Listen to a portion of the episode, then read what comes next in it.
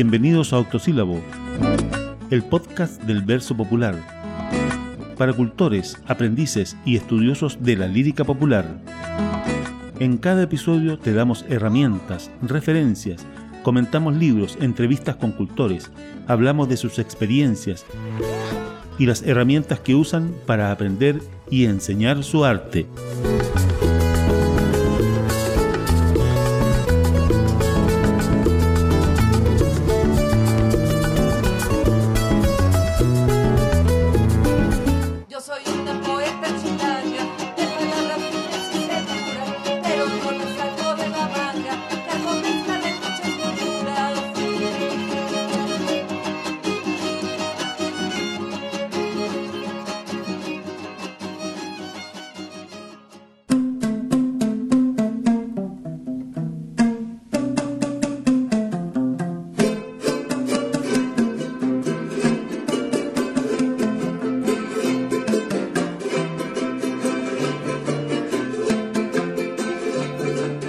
Platicamos con Ana Sarina Palafox, esa gran repentista chilanga que descubrió su vocación versadora en Tlacotalpan, Veracruz, México. Nacida y criada en un ambiente urbano, tuvo a su mano toda la estimulación temprana que necesitó para decantar en la poesía improvisada. Nos cuenta sobre su método para aprender a improvisar versos, llamado Jugando con la Rima, y de cómo lo ideó después de un largo camino iniciado en la más tierna infancia.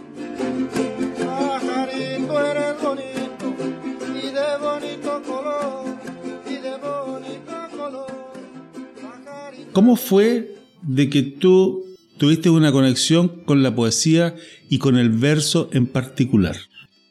de muy niña, sin saber lo que estaba pasando, ya escuchaba yo versos cantados en las canciones eh, muchos años después me enteré que el autor que tanto escuché de los discos de mi padre, Edmundo Rivero, era un poeta y cuando no cantaba poesías de él seleccionaba con mucho cuidado las poesías exactamente del mismo tipo que, que las usamos en las formas tradicionales de música, no solo en México, sino en otros países de Iberoamérica, con estrofas isométricas, con décima, con cuarteta, etcétera, ¿no?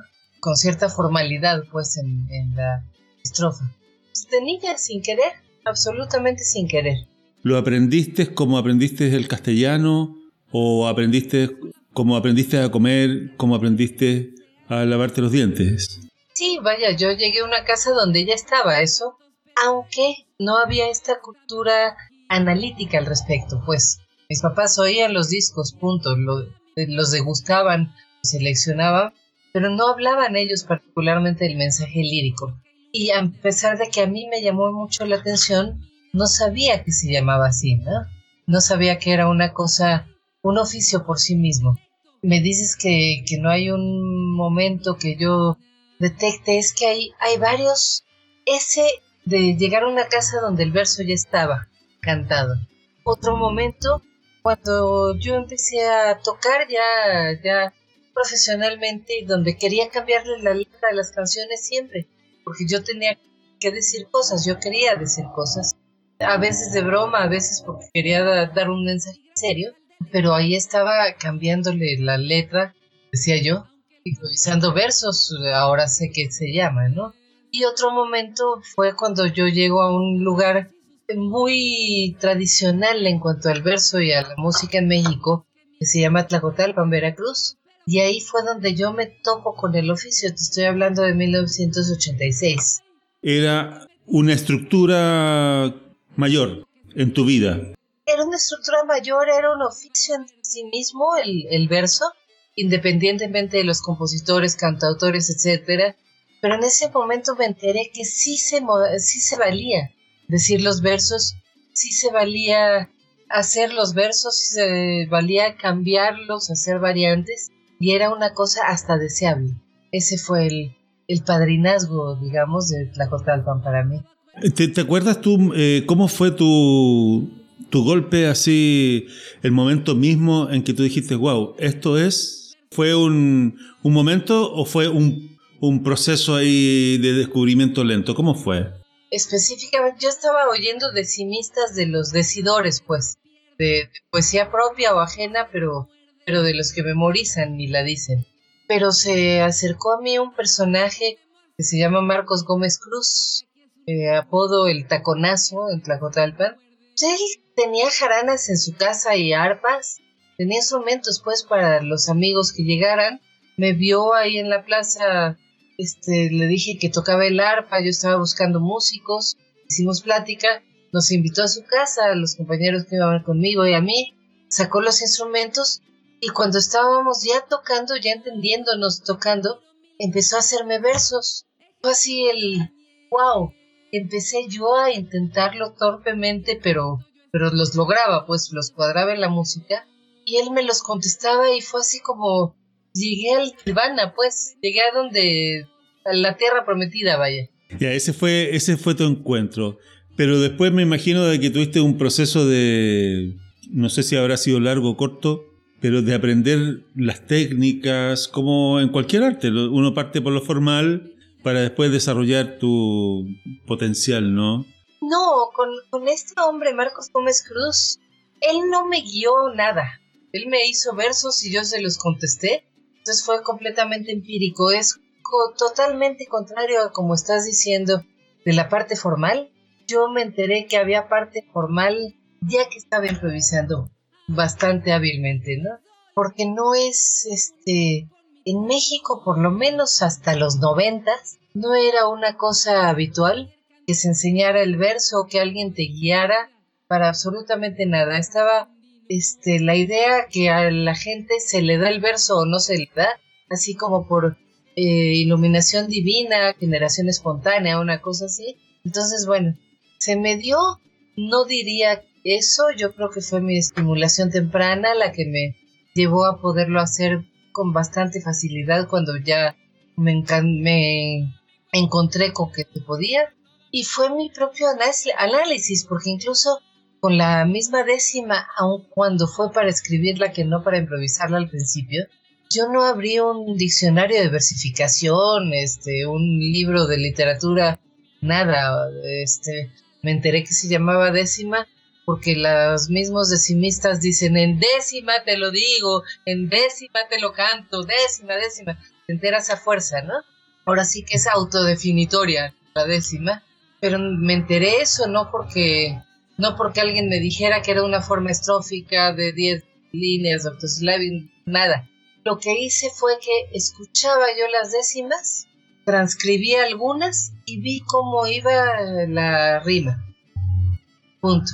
En ese momento yo creí que lo estaba deduciendo a partir de la nada, a partir de las décimas que estaba oyendo. Años después me enteré que pues yo ya, yo ya desde bebé, pues claro que me fue muy fácil, ¿no? Diría María Montessori, primero interioricé la cosa y ya después la explicité, ¿no? Ese fue el proceso conmigo. Porque cuando uno habla de décimas a veces la gente te habla los que saben, ¿no?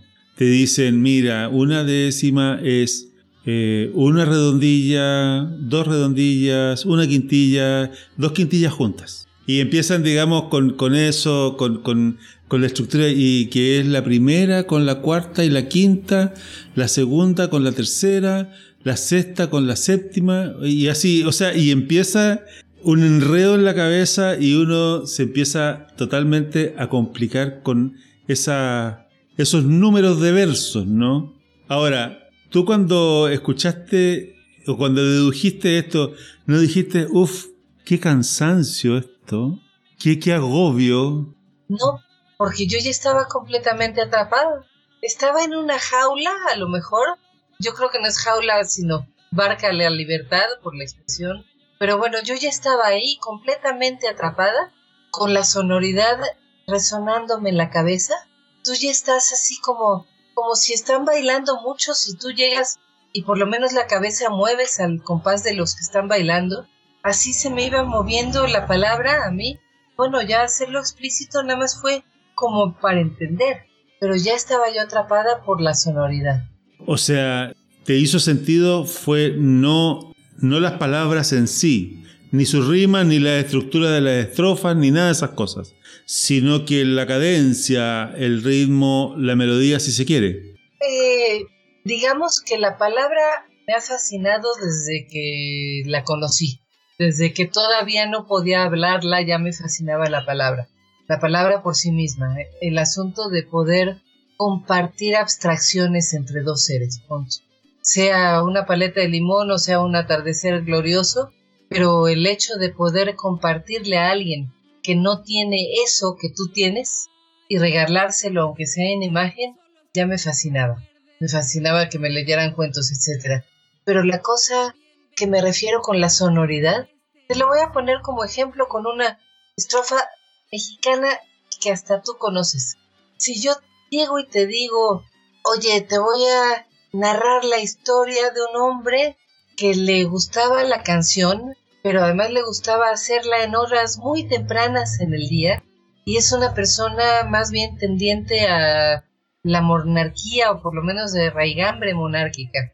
Y es un tipo además que tiene esta cuestión estética discriminatoria porque solamente a las mujeres con ciertas cualidades estéticas les puede eh, decir, hacer patente sus dones.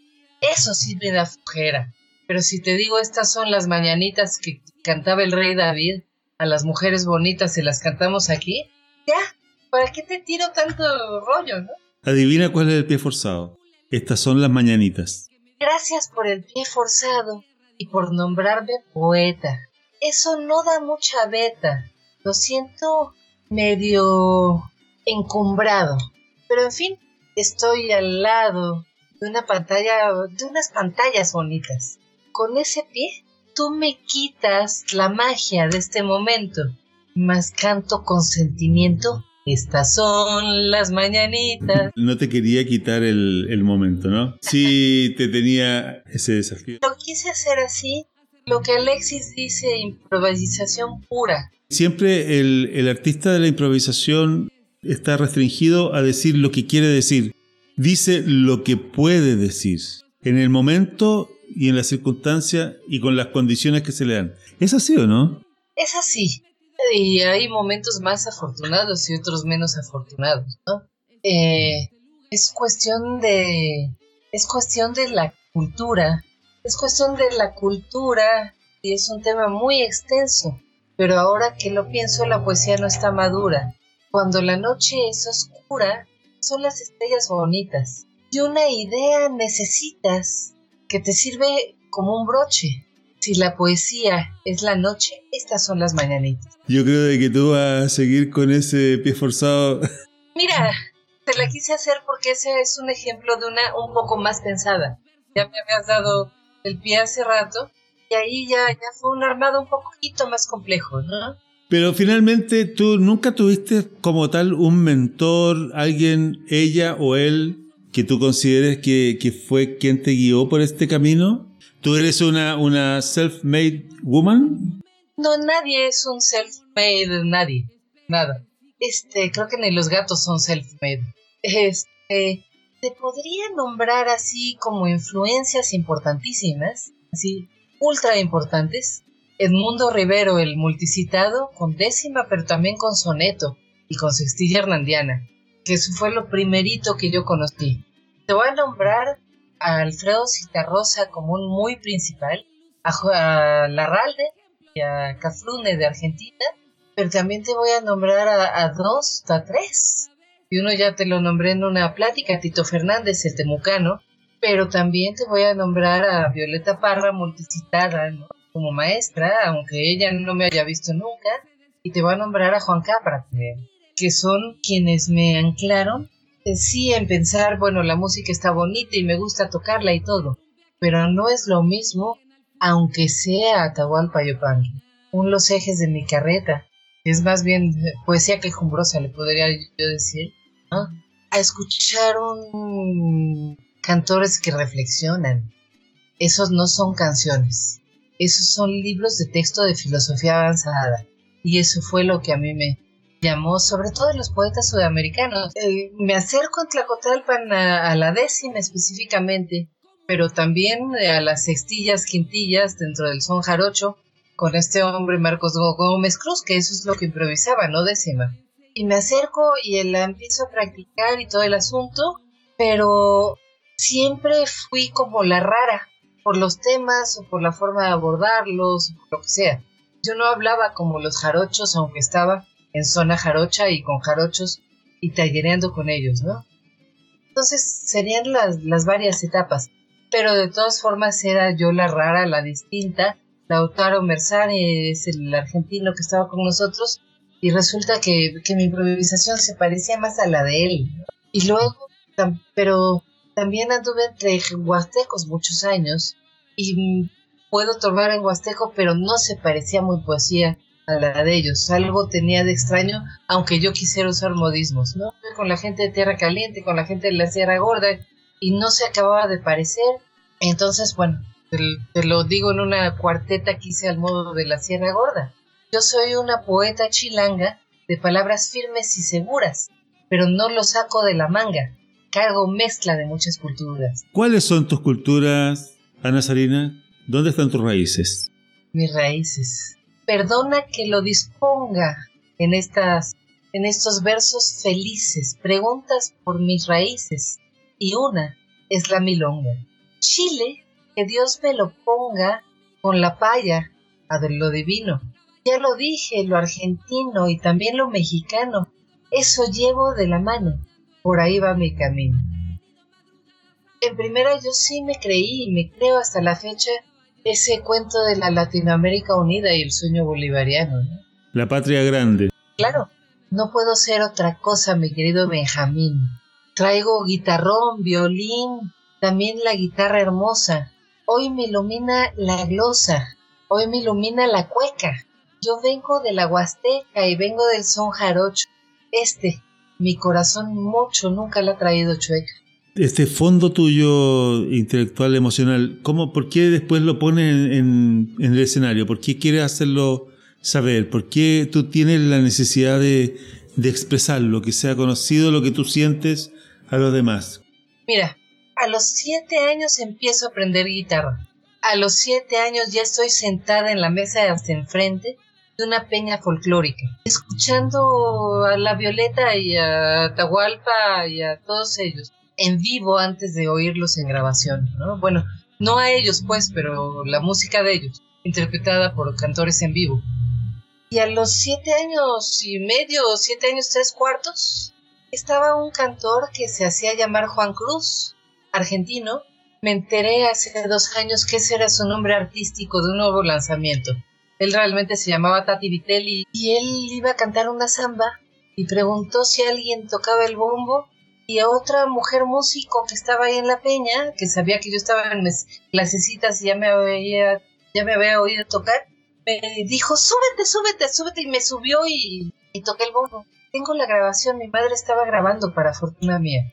Y a Tati Vitali diciendo, como habrán visto, me acompaña una niña muy jovencita mexicana que toca muy bien la samba. Yo ya estaba en el escenario. ¿Por qué escogiste dentro de todas las formas de expresión artística esa forma de expresión que es la cultura tradicional, como la llamas tú? ¿Cuál fue el imán que te llevó ahí? No sé, no tengo idea. Mira, son sensaciones, son sensaciones, o sea, de, de los discos que había en la casa y que escuchaban mis papás y yo oía, y que después yo ponía cuando me enseñaron a usar la torna mesa, había música del mundo, había canciones tirolesas, había canciones italianas, había música clásica, había zarzuela, toda la música la disfruté muchísimo, pero eh, aquella milonga porteña, los tangos en lunfardo, los quería cantar y me los aprendí y los canté. No sé por qué, porque eso, eso lo sentía más orgánicamente mío. Y después, no quiero que vayas a pensar que lo estoy diciendo por, porque tú naciste en Chile pero es que llegó un amigo de mis papás que había ido a estudiar un posgrado en actuaría a Chile. Y, eran las primeras grabadoras portátiles de cassettes. Y llegó con una grabadora a regalarle a mi madre y llegó con un cassette que traía una cancioncita que empezaba con unas penas muy simples y un coro así al unísono. Ya son demasiados que la pasan mal.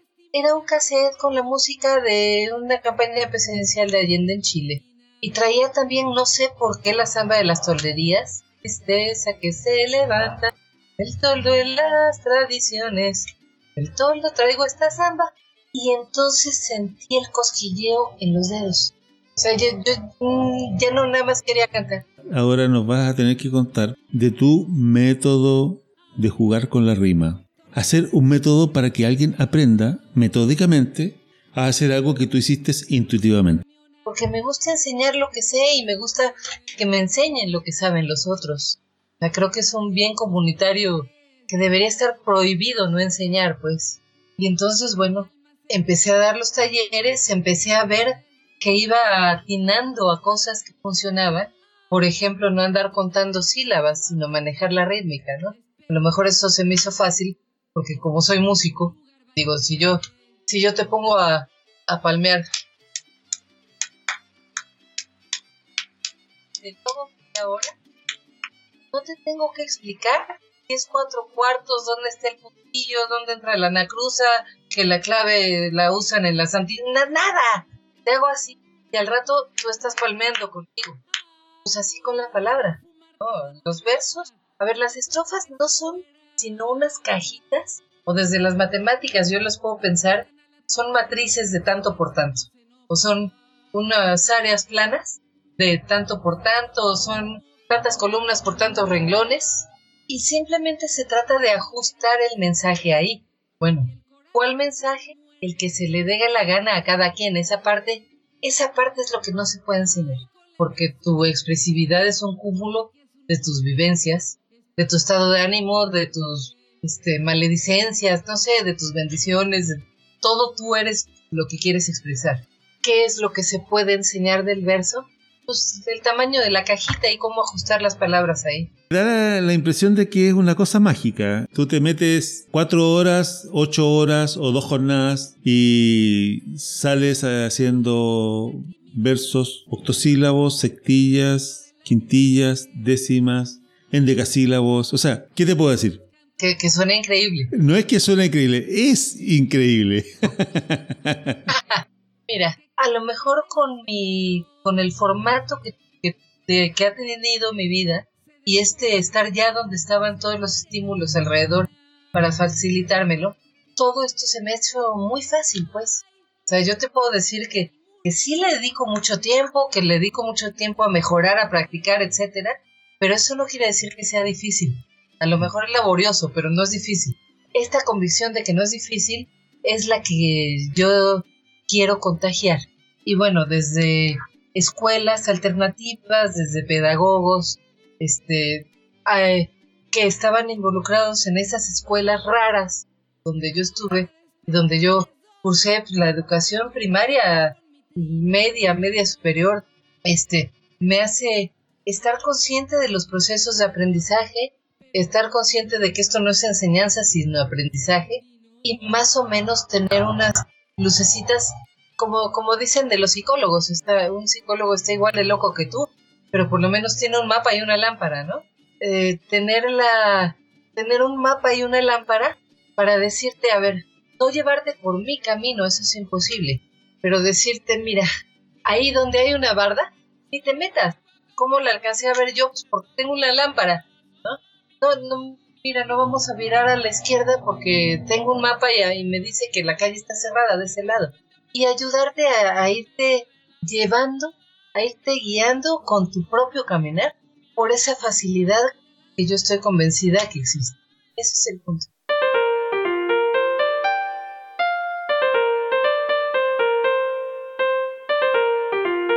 Los hay bisílabos, trisílabos, tetrasílabos, pentasílabos, hexasílabos, heptasílabos. También hexasílabos, eneasílabos, decasílabos, endecasílabos y los de catorce, los alejandrinos. Hay uno que se llama versículo, que es el verso libre, largo o corto como se quiera. En el arte menor, el del pueblo, usamos las quintillas, las sectillas, los alejandrinos y más comúnmente los de ocho sílabas, el octosílabo.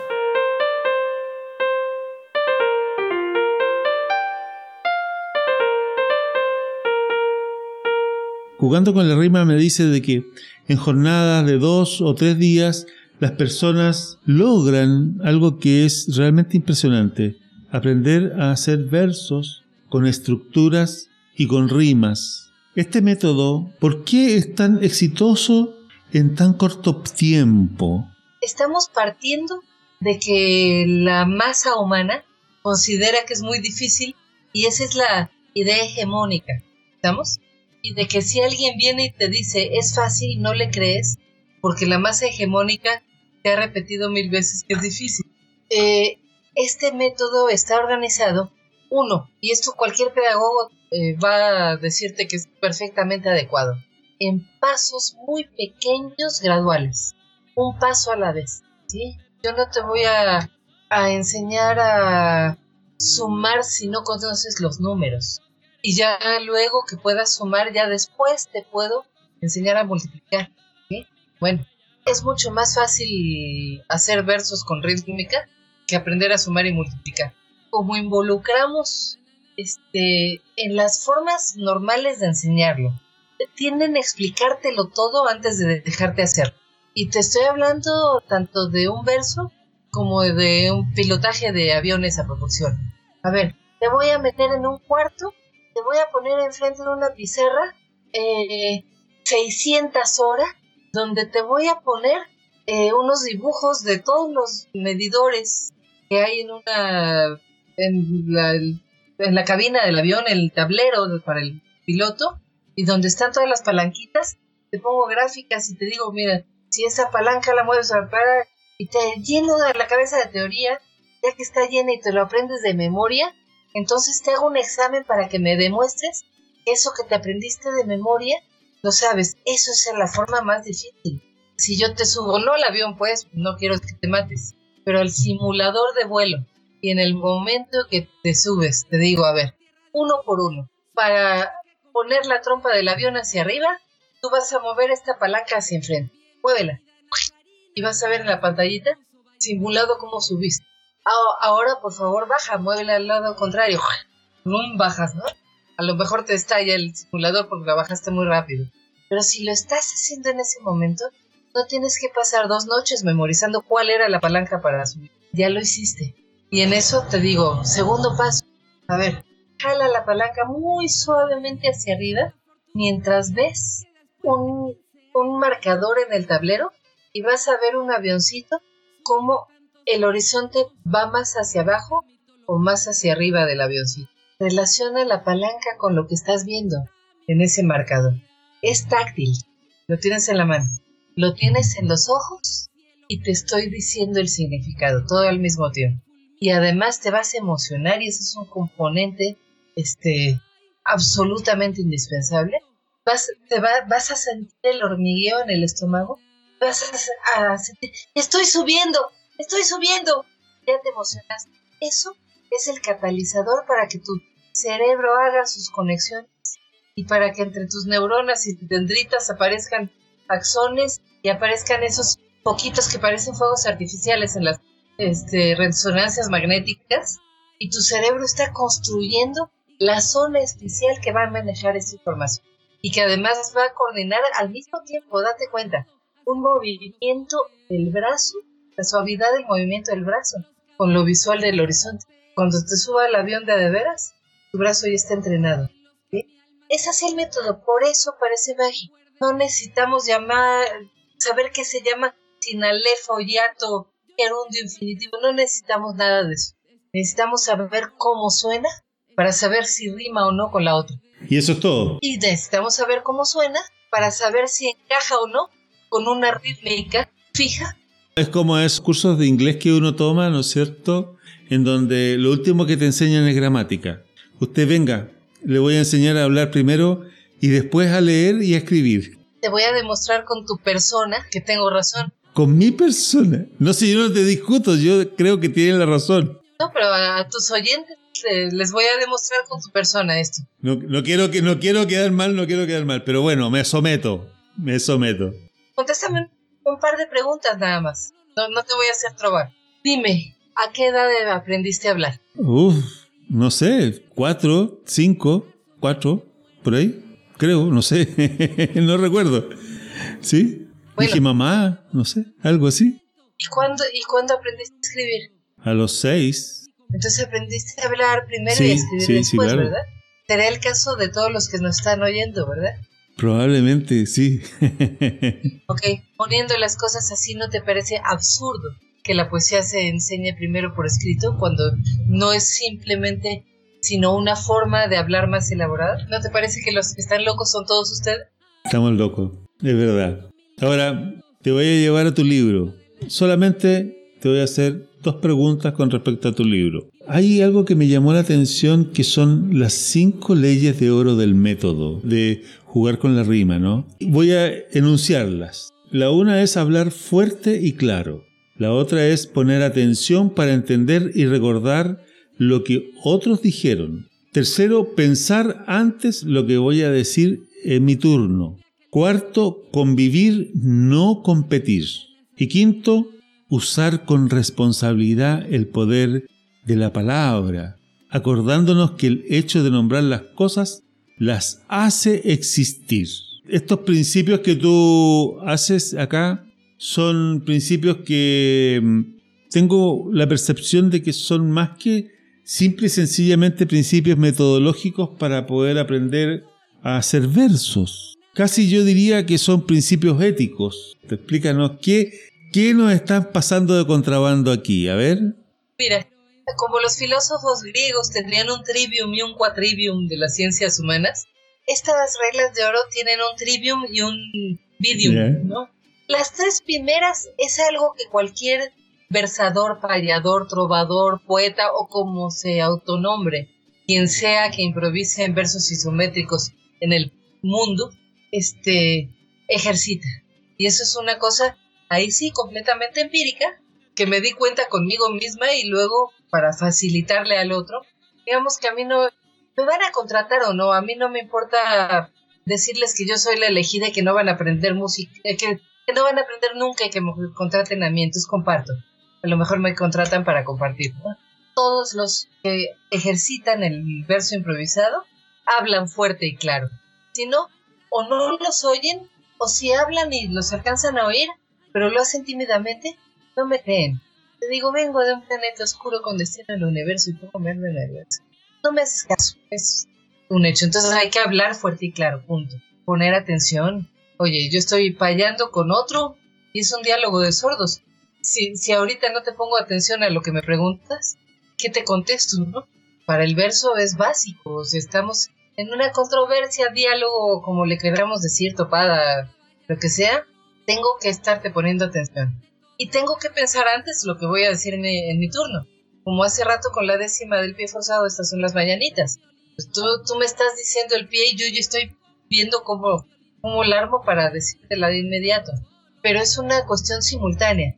Esas tres leyes son cosas que ejerces al mismo tiempo cuando estás eh, en el, escenario o en una cantina o, en tu recámara, este, probando con tu pareja, no sé, con lo que sea. Las tres las ejerces y las ejerces al mismo tiempo. Y las otras dos sí son profundamente éticas y deseables.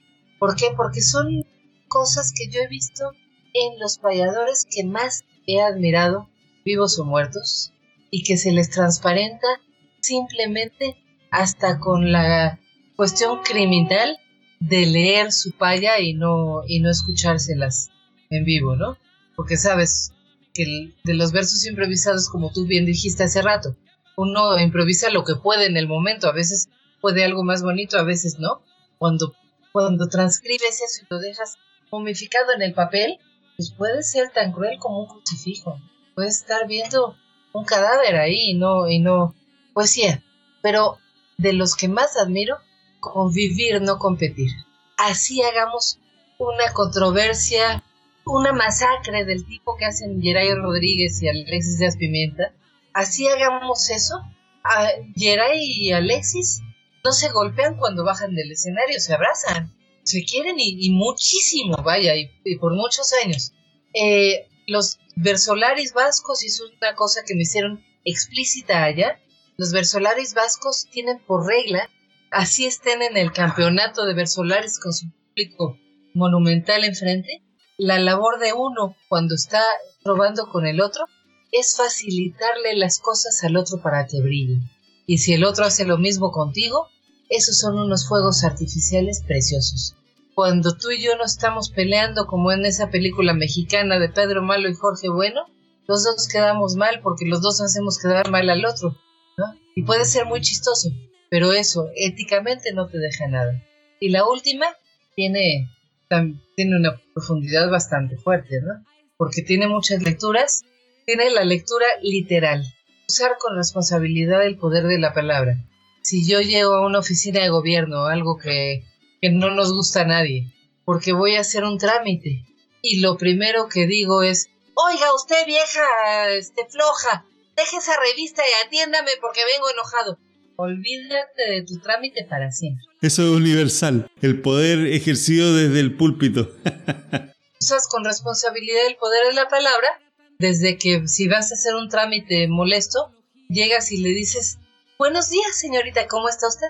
Aunque no te importe la señora, ya estás usando con responsabilidad el poder de la palabra y a lo mejor voltea y te sonríe ya te cae bien y ya ves más allá. Segunda etapa, si estás en un escenario o al frente de un salón de clases o en la calle como los artistas callejeros, ejerciendo la palabra, date cuenta que vas a dejarle huella a quien esté oyendo, porque el verso llama la atención por sí mismo, porque, porque es musical.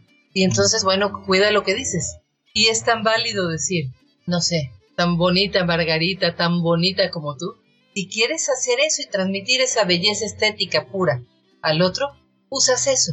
Pero también es válido decir que vivan los estudiantes, jardín de nuestra alegría, alegría ¿no? Pero también es válido decir, te recuerdo, Amar, son palabras poderosas y que en cuanto las emites, algo le estás causando al otro. Y las palabras son como puñales, entonces, si quieres usarlas para matar, hazlo. Pero, pero estate seguro que lo quieres hacer. Bueno, avancemos. Hay dos desafíos que tú propones en tu libro que llevan a otro nivel el método de jugar con la rima.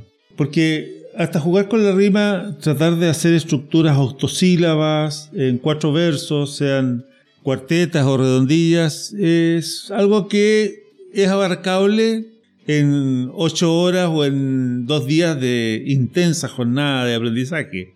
Pero tú propones no solamente eso, tú propones en tu libro y en tu método de que alguien pueda aprender estructuras, estrofas de cinco versos, de seis versos, de diez versos. Y no conforme con eso, no solamente octosílabos, sino que hexasílabos, en decasílabo, alejandrino. O sea, es que es una multitud de formas enorme. Sácame una duda, ¿qué es más difícil de aprender o de automatizar, como dices tú en el método mentalmente? ¿La cantidad de versos que tiene que llevar tu estrofa o la cantidad de sílabas que tiene que llevar tu verso? Ninguna es más difícil. Ninguna es difícil, de hecho. A ver, la, forma en la, que, en la que yo los llevo, insisto, es multisensorial. Con la cuestión rítmica, con el metro interno, les, les decimos los músicos, puedes deducir el ritmo te pongo un ejemplo. Dime una métrica, la que quieras. El octosílabo, que es la que me, parece. No, no, tiene chiste. Esa la conoce cualquiera. Esa la conoce cualquiera. Entonces, el alejandrino, que me parece. Alejandrino, 14 sílabas. 14 sílabas, sí. Divide y vencerás. 14 son 7 y 7. Y ya me dijiste un octosílabo. 14 son 7 y 7. Bueno, este. 14 son 7 y 7. Todavía divido más factorizo, ¿no? 7 son tres y cuatro. Tacata, tacataca. Tacata, tacataca. Otro, otro de esos, tacata, tacataca. Hemistiquio, dicen los poetas cultos. Te digo en cuatro versos la pregunta impecable. Te digo de repente, hoy frente a la pantalla, que todos asimilan lo difícil no se halla. Te digo en este verso, lo saco de la mente. Divide y vencerás. Alguna vez en un encuentro de formadores en Colombia, el primer encuentro de formadores en verso improvisado, les di la demostración del taller. Ellos son mis compañeros, aparte que eran puros hombres, este, y pensaron que, que a mí me habían mandado porque andaba con alguien, no sé.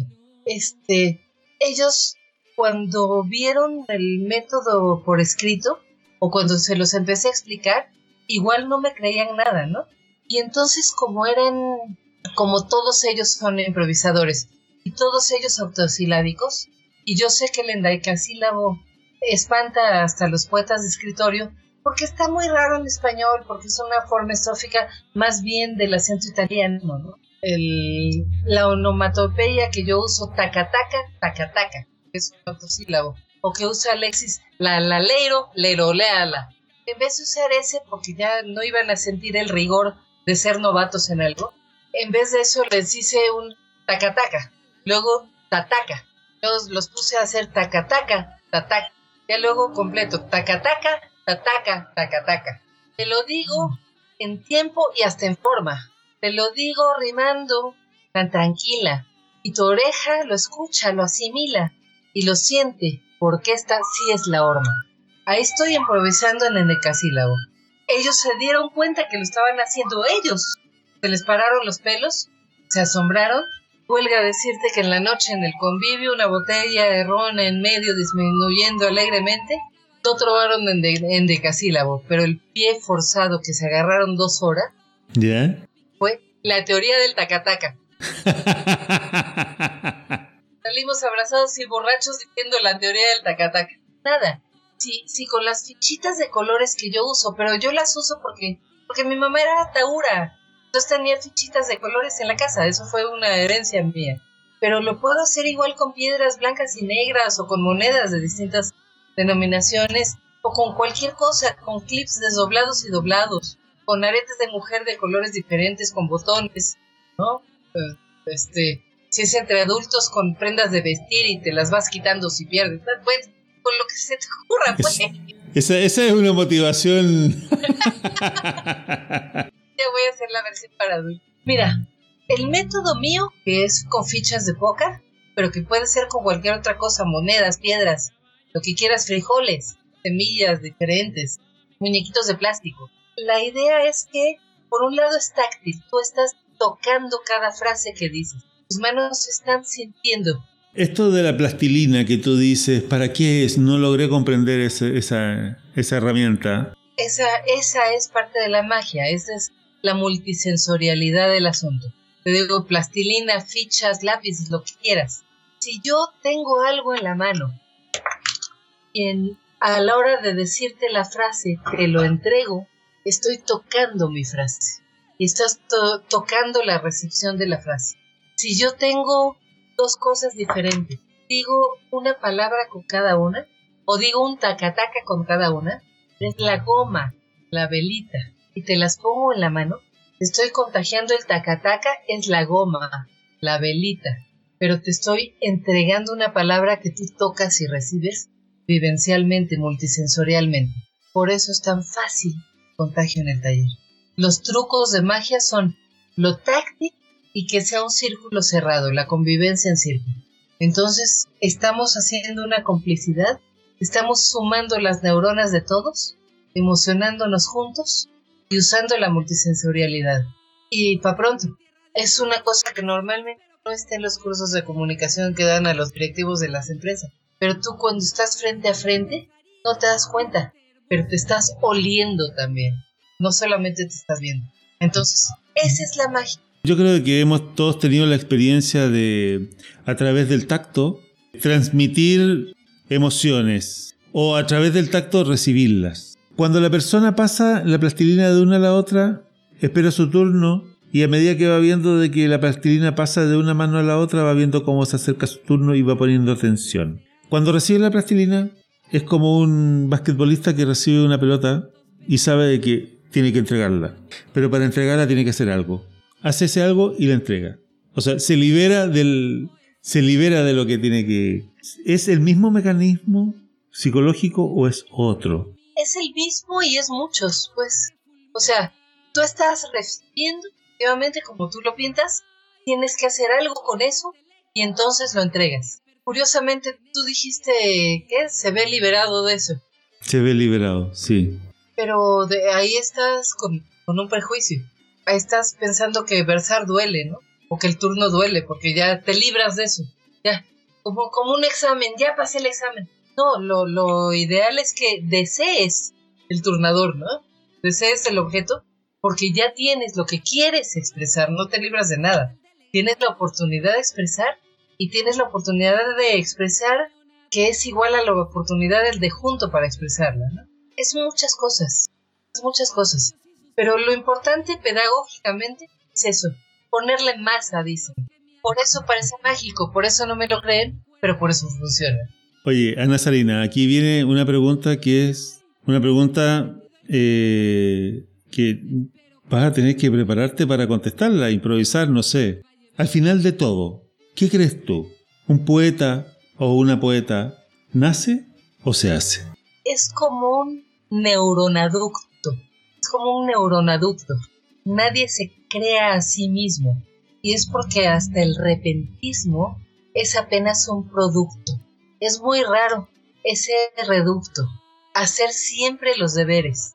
Tanto hombres como mujeres, si trobar les da la gana, estimulación temprana, tempranísima si quieres. ¿Qué es lo que quiero decir? Que nadie nace sabiendo. Y es que como yo lo entiendo, no eres del verso el emir. Se carga como un menir la tradición ancestral. Influencia paternal o tal vez aprendizaje. El verso, que es todo un viaje, no es asunto natural tienes que memorizar para acercarte al arte. O alguien tuvo que enseñarte, lo tuviste que escuchar. Para el verso echar a andar, un estímulo requiere. Oír tal vez a mujeres cantándotelo en la cuna, pero es tener la fortuna de absorberlo. Eso requieres.